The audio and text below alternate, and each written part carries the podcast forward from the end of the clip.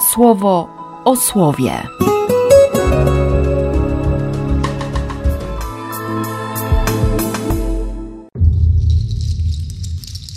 16 października, sobota. Z listu do Rzymian.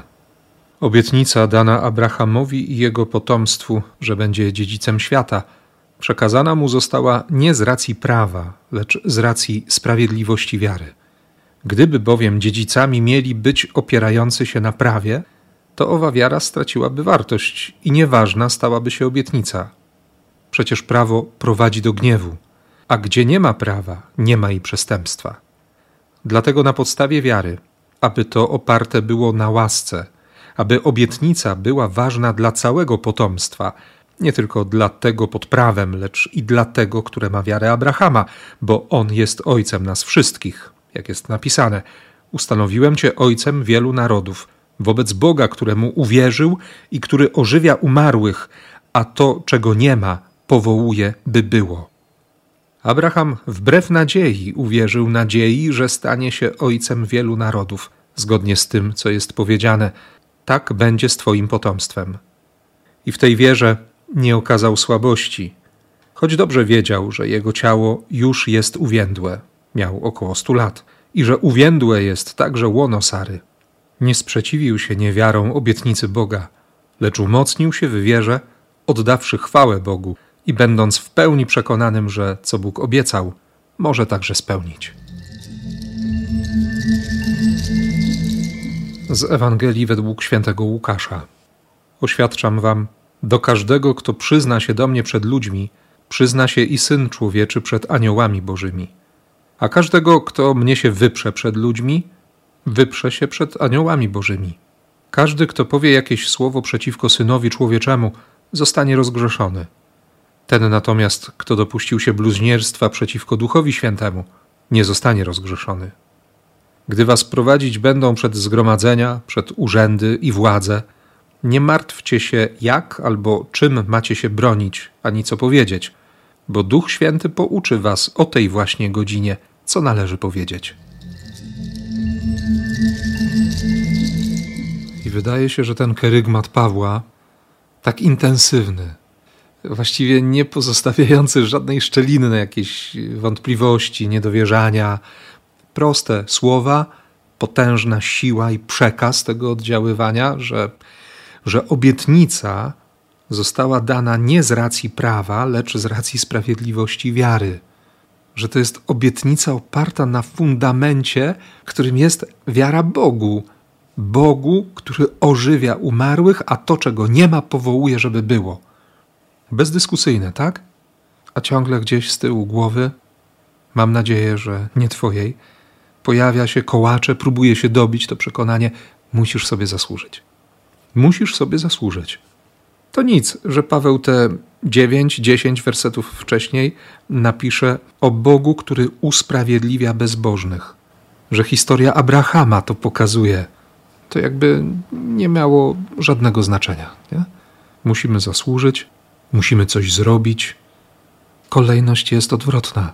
Ciągle sobie muszę o tym mówić i, i ciągle widzę, że, że muszę o tym mówić moim braciom i siostrom.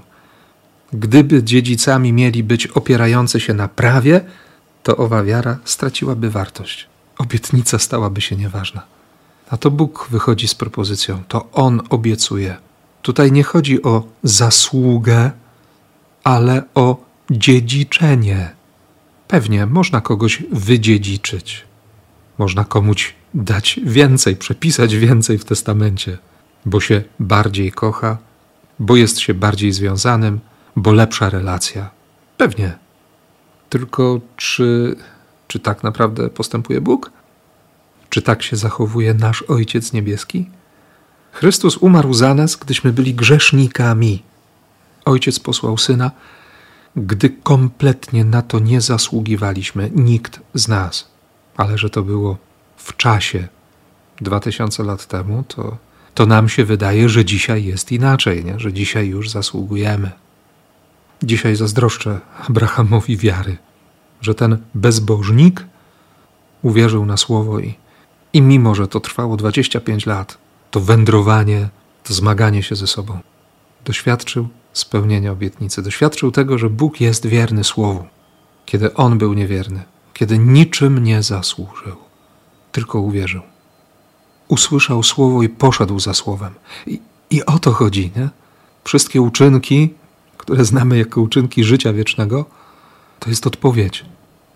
Bo pewnie, że chodzi o odpowiedź. Ja mogę tego nie przyjąć. Mogę nie przyjąć wiary, mogę nie przyjąć dziedzictwa, mogę się zrzec spadku, mogę spadek odrzucić. Tylko czy o to chodzi? Bardzo mocno we mnie dzisiaj pracuje to słowo.